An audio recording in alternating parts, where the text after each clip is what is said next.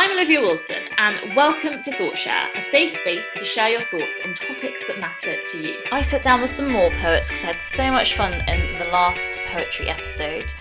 Um, this time I spoke to spoken word educator Christian Foley, lecturer um, in creative writing at the University of Worcester, Jack McGowan, and another poet uh, based in Scotland, Jo Gilbert. Um, well, I suppose should we go around and introduce ourselves just so you know who each other? I'll start. Um, so I'm Olivia. I'm a freelance journalist based in Glasgow. I work mainly for the BBC. I've got bylines in the Guardian. Uh, mainly kind of working in broadcast, um, but I do stuff for online. Um, and digital as well. And in my spare time, I like to write poetry. Um, and I'm really, I did an English lit degree uh, before you know going into journalism and doing my masters etc and yeah i have a big affinity towards uh, spoken word poetry. I don't claim to be a talented poet myself but you know it is my hobby. I do dabble. Um, so that's me. Uh, jack you were first in so i'll allow you to introduce yourself. Hi, i am jack mcgowan. I'm a senior lecturer in creative writing at the university of worcester and i did my phd in contemporary spoken word in the uk and I'm uh, currently co-editing a book of collected essays uh, that's due to be published by Routledge in April next year on um, spoken word in the UK with about I think about 30, 35 practitioners, critics, scholars in spoken word. Awesome. And Christian? Uh, I'm a spoken word educator, so that's we're affiliated with Goldsmiths University. So we were teachers who were trained in spoken word uh, using that within the curriculum. So we're based as part of an English department of a school uh, over a, a, long period of time. So I've been at a pupil referral unit for the past seven years. So working with children who are expelled and then creating like we do like a book each year, like of all their work and stuff, which is really cool because they're the kind of students who never normally write or get heard. Um, so my job is to help them with that. Awesome job. Um, and finally, Jo. Uh, I'm Jo Gilbert, and I'm a spoken word artist and writer from Aberdeen uh, in Scotland. Um, I don't know any fancy titles. um, and I've been kind of on the sort of Scottish uh, spoken word scene for a few years now. Um, Amazing. Okay, well, now we've had our introductions, first question I'm going to pose to Jack. Hopefully, you'll be able to answer this for me. Where does spoken word poetry come from? Because my impression is it's for, well, I thought it was all from America because that's how I discovered it on YouTube. But I think it kind of goes way, way further back if we're kind of, you know, talking about, I think I was speaking to a poet and she was talking about kind of African culture and oral stories. So I suppose it depends how far you want to go back. But I mean, yeah, where does sp- spoken word poetry kind of derive from? I guess, yeah, the the idea that spoken word derives from poetry and is poetry is it would be not inaccurate. The oral traditions of all cultures um, contain elements of performed poetry and performed storytelling spoken word was actually a category invented by the Grammys. So the title spoken word was um, coined by the Grammys to separate spoken word from other forms of art and music that were being presented at the Grammys. So it has the, the label spoken word has sort of commercial origins. It's often associated, the sort of contemporary idea of spoken words often associated with America because of the boom of the slam in the early 80s and the 90s um, which began in Chicago and sort of migrated well across the world really. And there's, so there's a, a much richer and bigger perhaps scene of spoken word in America, or that contemporary idea of what spoken word is. But it's quite a big tent really, performance poetry in general. And as I say, like it, it pervades all poetry, all written poetry. Um, and sits underneath lots of what we'd call written poetry. So the idea of categories and distinctions is, is becomes really cloudy and mixed the kind of closer you look into it. Mm. And how have you noticed that I'd say in like the last five years, personally, you might disagree. Have you noticed that there's been a kind of rise in, in, in popularity and I suppose accessibility, and particularly young people being able to access spoken word poetry? And and if so, why why is that? Does social media have something to do with it? I think very much so. I think um, I'm sure we'll talk a lot about digital mm. poetry and digital spaces for poetry, considering the current the current environment. But uh, certainly the rise of the internet and the proliferation, the ability to access spoken word, it's been really benefited from media platforms and social media and file sharing. Um, it, it, did.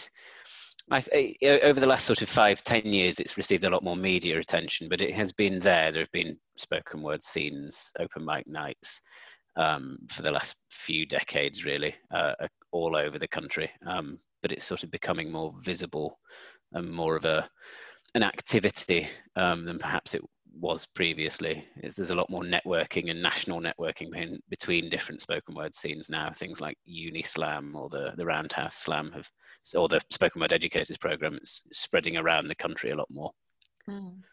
And Christian, I think it's appropriate to bring you in to this at the moment. Um, so obviously, you know, as a kind of spoken word educator, I mean, first of all, how did that begin and how difficult or easy was it to make poetry appeal to people from different walks of life to young people to people who maybe wouldn't have necessarily kind of been drawn towards poetry well i think i mean first of all from a, a financial standpoint the spoken word educator program failed it doesn't exist anymore mm. uh, funding collapsed after two years from the arts council because there wasn't enough money um, to actually do this. So there's only it trained ten poets, some of whom like Raymond Antrobus, Dean Atta, uh, Pete Bearder, who's just written the you know like the history uh, from Homer to hip hop of spoken word. So that'll be interesting for you, Jack. I think um, it's on the bookshelf. Yeah, yeah. yeah.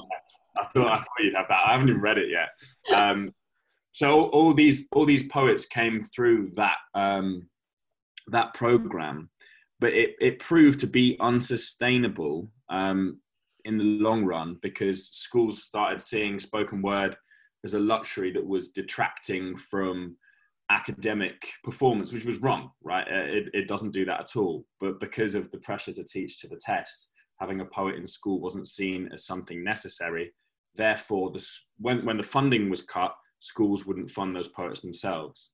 Um, so it was very difficult to keep poets in schools, sadly. Um, but luckily, I think for me, we managed to get in with the T.S. Eliot Foundation, and they sponsor me to work in in the inner city in Hackney, um, where I've been ever since. Um, and I think that in terms of bringing poetry to those spaces, it's always been there. Um, it's just that a lot of the children I work with, they've had such a negative experience of what poetry was told to them that it was. You know, they they saw poetry as something by dead people in dead books full of dust that have no relevance to their experience of life at all. Yet, if they were recounting their journey to school on the bus, they were they were using innate poetics to do it. You know, the slang and the metaphors and the imagery that our children use was is, is amazing. Um, and when you say, you know, that's poetry as well, that surprises them at first because they think poetry is, is Carol Ann Duffy and that's it. Mm-hmm um, because that's what they had for a bit at GCSE before they got expelled. So it's all about um, recontextualizing what poetry is and kind of making making people realize that it's it is accessible and anyone can do it and it is for anyone. But I understand why you know like a 15 year old child grown in Hackney would look up poetry and think, oh, this you know this doesn't relate to me because I think at school within the education system, a lot of the poets that we're teaching, you know, are not necessarily speaking. You know, Wordsworth, he's not really speaking to us anymore, um, and it's still, you know, it's still on the curriculum. I like the the Wordsworth poem that's on the curriculum, "Stealing the Boat," but it's it's awful, like in terms of trying to learn that. Um, so a lot of people are put off by poetry. So my job is to help them come back to it, I guess. Mm. And Jo, I mean, what are your thoughts about this? I mean, when you're writing your poems, do you have that in mind? Are you trying to make it accessible to, you know, as many, you know, readers, listeners as possible? Or is it just kind of an outlet personally for you? Um, hmm, I don't know. I think when I'm writing, like, I have very little control over what comes out, but like, you know, I, I agree with all the kind of points that's been made, and, and because I'm quite new to this, like I would have never got into poetry if it hadn't been, been for a tutor at university introducing me to it. You know, kind of when I went back into education a few years ago, that's not what I wanted to be. And then I got introduced to something that kind of set my brain on fire, um, and I started writing poetry. But the kind of people that sort of inspired me were um, like Edwin Morgan and Tom Leonard, who are both kind of Scottish poets, but Tom Leonard wrote in phonetic Glaswegian. Um, and it was like, wait a minute, I can write how I speak. like nobody ever told me that I had permission to do that. You know, like I write a lot in Doric, which is the kind of dialect, northeast mm-hmm. dialect of Scots, and you know, I was like, well, I can write with a stick. That's okay, you know, because there's permission, there's spaces where it's permissible to speak properly, and there's, you know, like spaces at home where if I'm speaking to my mom, I can speak how fit why I would have pain, can. But nobody ever told me that you could write the same way that you speak. Um, and so that kind of really inspired me, and that kind of got me into the whole spoken word thing. And and then obviously kind of find YouTube and, and get a little bit more into it. But yeah. How important do you think this idea of acceptance and you know having an identity is in terms of in the poetry scene in the spoken word poetry scene. Because for me it seems to be a lot about people finding literally their voice. And i wonder you know how common a factor is that um, among poets in in this kind of sphere? Um well i mean spoken word as movements go is probably the most inclusive movement you could have you know well i mean it's very counterculture and a very democratic space. Although I have noticed as it starts becoming quote unquote cool, it's being co opted by a lot of brands nationwide for what you'll see. Uh, everyone's you know been asked at some point to do a nationwide advert. So you are seeing different, even within the spoken word field, you're still seeing different cliques and different divisions and different styles. But I think broadly speaking, it's such an inclusive genre I mean, if genre is the right word for it, um, that I, I think what's great is that a spoken word night you could see, you know, thirty different poets, thirty different ways of doing poetry, and each is as valid as the next. I think that's that's one of the strengths of it. Um, yeah, I suppose those traditional sort of tokens of gatekeeping that exist in lots of other different cultural forms and art forms like publishing doesn't really exist in a spoken word in lots of spoken word scenes. All you need to do is turn up with a poem and yeah. perhaps maybe pay an entry fee and you'll be able to perform in front of everyone.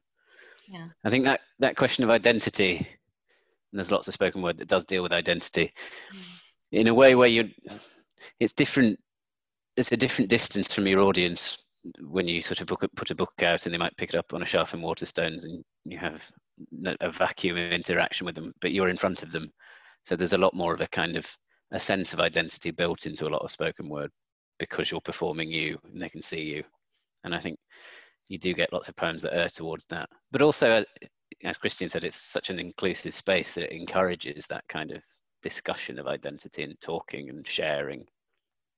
I suppose there is that other layer of intimacy in performing a poem as well, because I mean, it's poetry tends to be, I mean, depending on the subject matter, but it is generally speaking, you know, there's a level of vulnerability there, there's a level of emotion there. But I think there's something particularly, cheesy as to say, quite magical about being in a room when someone's performing, you know, something so personal. It almost feels like you're getting access to reading their diary, but you don't get the guilt that goes with it you know they're giving you permission to to read you know their their kind of innermost thoughts and secrets and feelings and be part of that. And i don't know i, I can't think of any other art form at least to me that quite does it the way that spoken word poetry does. And i don't know i wonder how that's developed. Do you feel that obviously because i kind of had exposure to it by literally just looking online and just kind of stumbling it onto it. Do you feel that that takes away that intimacy or do you feel that it just makes it more as we say accessible to loads of other people? Mm, it's, it's difficult. I think I, I, it depends. Like for me personally, nothing beats a live audience and a live performance. You know, watching a poet performing on a digital screen is okay just now, and it's kind of giving me my poetry fix, but there's not the same intensity to it as a live. It's the same as a gig, you know, kind of watching musicians on the telly is not the same as being at Glastonbury. you know what I mean? It's like chalk and cheese. And I think poetry is the same. You can have elements of it, you know, and even when it is being recorded live and you there are people in the audience, you can kind of get the vibe of what's going on there. But I don't think there's that same connection. Um, is that what kind of drives you to do spoken word? Is it about that audience connection? Is it about that kind of feeling that, that someone is understanding what you're trying to say as well? Is it, is it about that kind of relationship with the listener slash reader? I, yeah, I think it is. Like, I really wanted to make people feel things. that was the kind of first, like, the first, um, you know, kind of performance poem I ever watched was Neil Hilborn, and it was OCD. And that bit where he says, you know, at the end, I leave the door, I leave the lights, you know, I, I, I unlock the door, I leave the lights on. And you can hear people like audibly gasping. And I'm getting goosebumps thinking about it just now. And I just thought, that, that's what I want to do with, to people when I'm writing. I want to be rattling around in their head long after the spoken word night's finished or the poem's finished or, you know, whatever it is, your kind of medium that you do. I still want to be rattling around in their head. Uh, I don't know what that says about me, but I just really like that idea. I also, I was just going to pick up on what you were saying about, you know, how it's kind of getting you through. I know we said we wouldn't talk about COVID, but it's happening. I just thought I'd mention it. Um, do you think it is quite a useful and kind of therapeutic outlet to have? You know, how can poetry, it seems kind of idealistic to say, but how can poetry really kind of make a difference? We don't have access to you know, usual support systems we might have in this time but I, um, and we don't even have access to, as you say, those connections and that audience we might seek from writing these poems. But is there still something to be said about, you know, putting pen to paper and just kind of writing your thoughts and writing how you feel, and that being the kind of first step? I mean, Christian, obviously working with young people, and as you say, from really difficult backgrounds, that might be something you were familiar with long before COVID happened. Yeah, I mean, I mean, for a lot of our children, I don't think the lockdown has made too much difference because they've been kind of locked down a lot of their lives, really, where they're in and out of institutions or incarcerated or you know in trouble with the police, um, living in poverty. It, ha- it hasn't had a huge, um, you know, this hasn't been a, a calamitous disaster to their lives in the sense that it may have done, you know, for the middle classes who have suddenly had to drastically alter the way that you you go about your day. Um, so I, I think that yeah, the, the, the effect that poetry has had on them is as true now as it would have been five or six years ago, and that effect is yeah. Um, I often say if I'm if I'm working um, like in a prison, we'll we'll focus on escapism rather than escaping because they're two very diff- different things, right?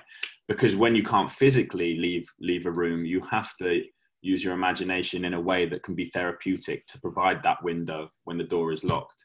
And I think that writing is one way of doing that. And particularly with the children I work with, you either get two strands, broadly speaking, of what they write about. They will either write the gritty reality of their lives, or they will write something completely different. Could be like a, a fantasy unicorn world.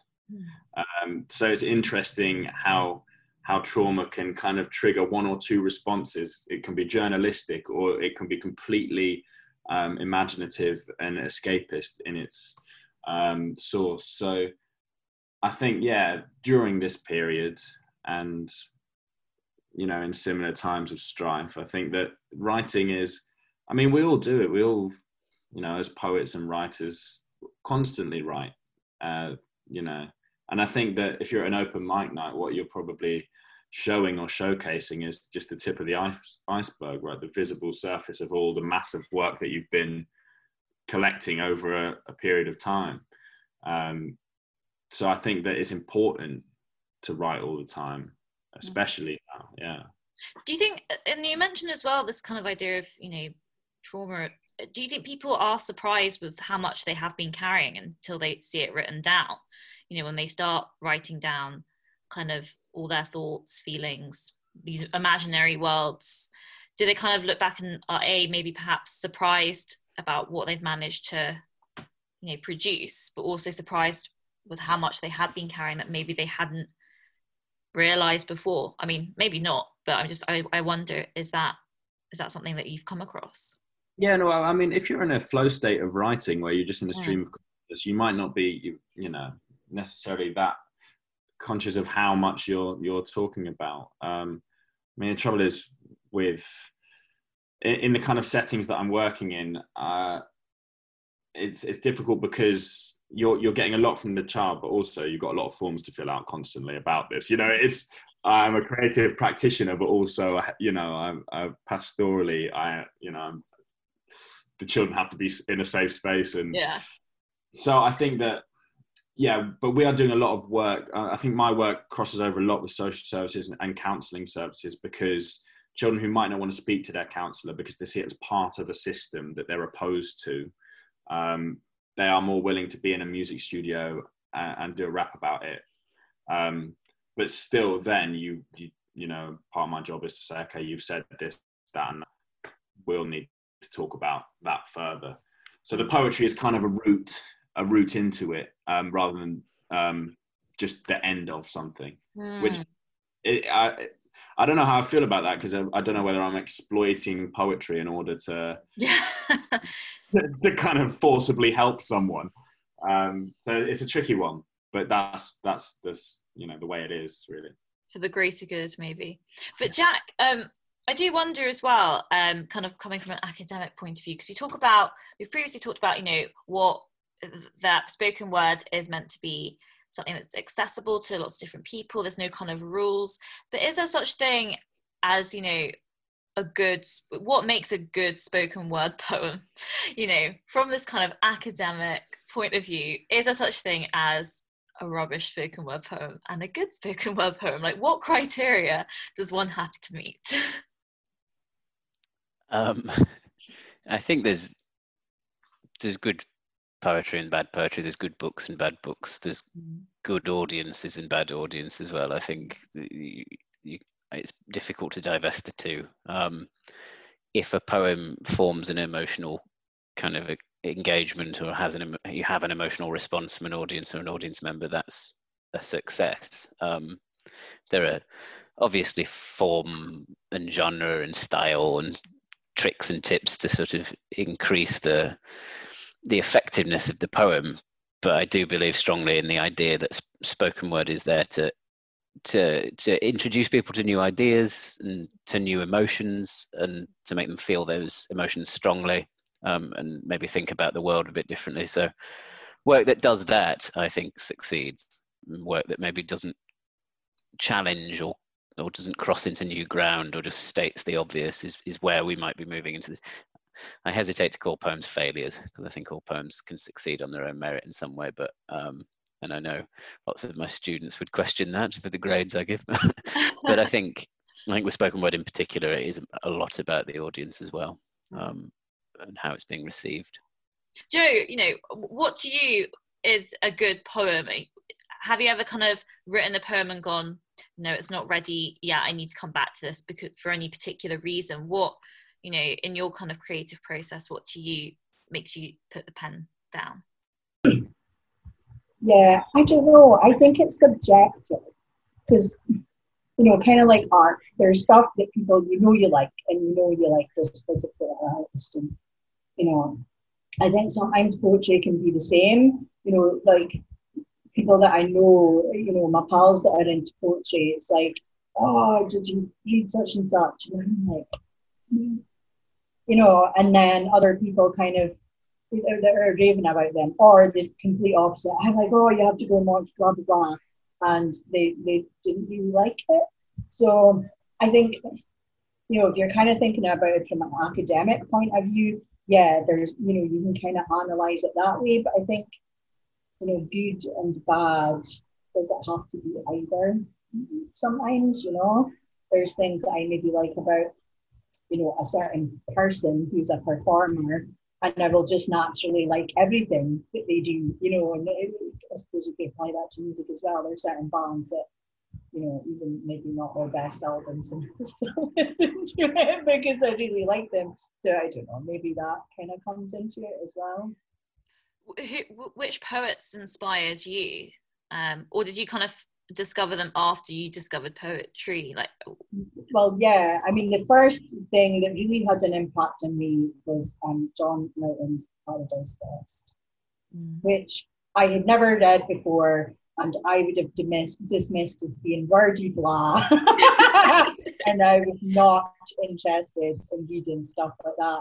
I went back to uni to be some kind of, um, you know, 1950s sci-fi writer, like, you know, um, Ray Bradbury or Ursula Le Guin or Phil K. Dick. That's what I wanted to do because that was kind of stuff I read. I'd never really read much poetry, um, and I thought it was rubbish. but I got introduced to this, and it had a profound effect on me. Um, and then I kind of started looking at the spoken word, and I got introduced to John Leonard and Edwin Morgan, and you know, kind of a lot of these sort of Scottish poets. And then I kind of started looking at performance poetry and, um, you know, kind of writing in my own language, a little bit of Doric stuff. And yeah, just kind of took off from there. And Christian, what poets kind of steered you, steered you onto um, the, the career path you're in now? Um, I mean, I, I wasn't from a kind of background where I, I really knew about poetry. Um, I, I specifically remember being about 15 and doing it at school, but I didn't know that what I was doing was spoken word. Um, and every, everyone made fun of me for it. Um, I came from like quite a laddie environment, and I, I do remember the fact that I did poetry. Everyone would call me gay, right? So poetry is a gay thing, which I mean, there's a lot to unpack in in the yeah. in the the fragile masculinity that sees vulnerability as something to be ridiculed, but um, yeah. it was something I wasn't expected to do because you know I was playing football and rugby and all that, and all these traditional spaces where where the the other boys for poetry never belonged. Um, but then, ironically, when uh, when I started, it was because um, Benjamin Zephaniah came to my school. Wow. Uh, and I met him, um, and then he was due to come back over for a, a performance. Uh, I live, I grew up in Channel at this time, and I was 15, and his flight couldn't um, get in because it was fog. And he was due to be doing this performance at the Opera House, which is like the one arts venue that Jersey has. Um, and then they cancelled it. Um, but my English teacher spoke with Ben Zephaniah, and they arranged for me to do it in his stead.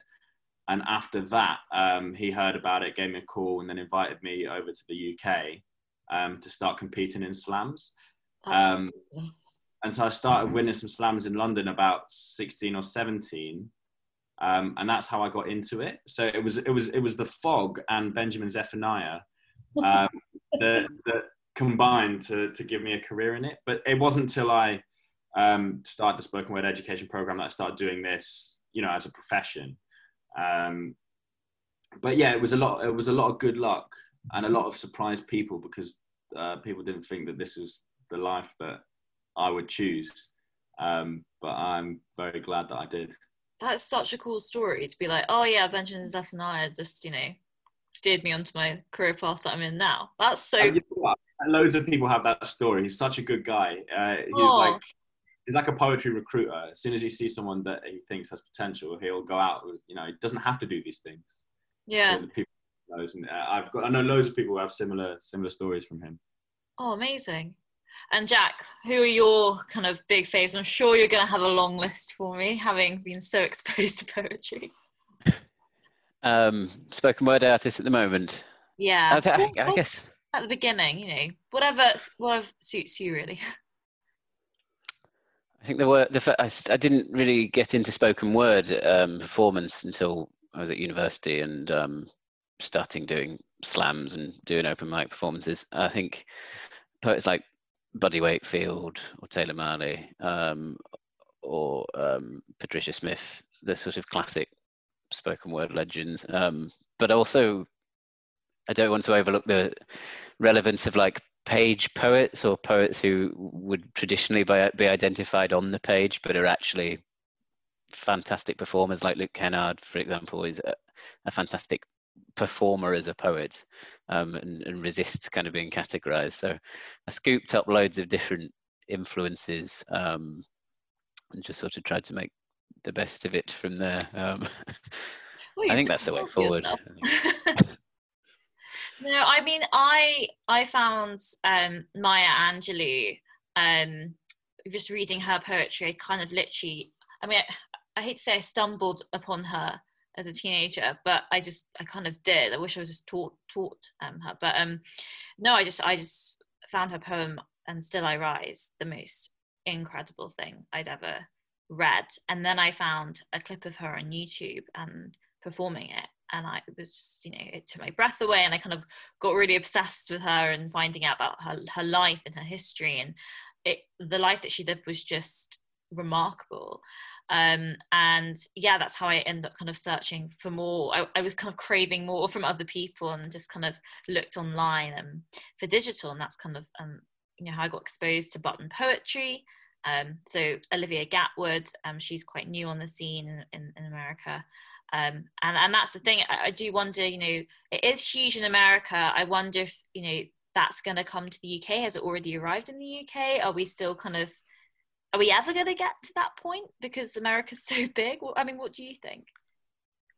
I think this is a really rich scene at the moment. It might, yeah. might not, they have things like Poetry Slam Incorporated in America. It's a lot more kind of structured, yeah. but we have things like Apples and Snakes at the Roundhouse. Uh-huh. We have poets like malika Booker and Vanessa Kisuule and Caroline Bird, who again wouldn't, ne- wouldn't necessarily be a spoken word artist, but yeah. is just a beautiful performer. Mm. Um, we're we're holding our own, I'd say, on the UK scene. Yeah. Um, Did you ever do um, Malika's Kitchen? Did you hear about that? Yeah, I wish. I've not, yeah, I've not not been, never been, um, and I know it's sort of gone through loads of different iterations now, but it's, that has been a phenomenal space for poetry in the UK. Malika's yeah, Kitchen. People will come through, like Roger Robinson, Portable Paradise. People come through that. I've never been either. I just like. I'm making I, a mental note. I'm just like. it, yeah, it, it, it was kind of her space that she curated and created for the rise of the spoken word scene. I reckon. Mm. I just think, yeah, I've really noticed in the past few years it's it, it's really kind of taken off, or maybe that's just because in my world it has, because I've started to notice um, what it's all about. But I suppose the final question I pose to you all before I, you know, let you go and actually enjoy the rest of your evenings, um, is to anyone who does want to try poetry, um, you know, spoken or written um, but feels like it's not for them. I suppose there is this kind of view, it, is quite elitist, or you know, you have to be a bit fancy or know lots of big fancy words. I mean, what would your advice be? Uh, Jo, let's start with you. um, I would say, no, you do not need lots of fancy words. You just need words and start writing. You know, start writing and then read as much as you can and as widely as you can. Um, you know, because sometimes things that I turned my nose off the bit ended up being really inspiring. I've got something out of it.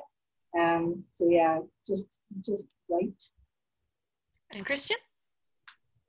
Yeah, there's no one in the world that poetry isn't for at its core in the most truest sense. And people who think that it, it does belong to a certain group of people, or people who try keep it for themselves and say you can't do that because of this X, Y, and Z you know, I don't want to hear poetry from those people. you know, I, I want poetry to be that space where anyone can occupy it. Mm. And Jack, the final words from you. No pressure. I guess in less lockdown times, um, that every town, every village, every hamlet will have a poetry scene. it's surprising and it's pocketed and it's sometimes a little difficult to dig up but your local pub, your local cafe, there'll be an open mic night, there'll be a spoken word night. I'm sure there will be. There'll be there are poetry enthusiasts throughout the country, and it's about sort of getting in touch and finding common clans and communities in current lockdown times. Social media, a good way forward. Um, but again, like people want to share their work, so you don't have to look too hard to find it. Amazing. And on that, that kind of, I suppose, finishes the this episode of the podcast. So thanks so so much um, for your time this evening. It was such a lovely conversation and really great to hear from you all. It'd be nice to stay in touch, and um, I'm going to be kind of I've made a note of all those places. Um, so when COVID lifts, I can maybe dabble. You might see me somewhere. You might not. I'll let you guys know.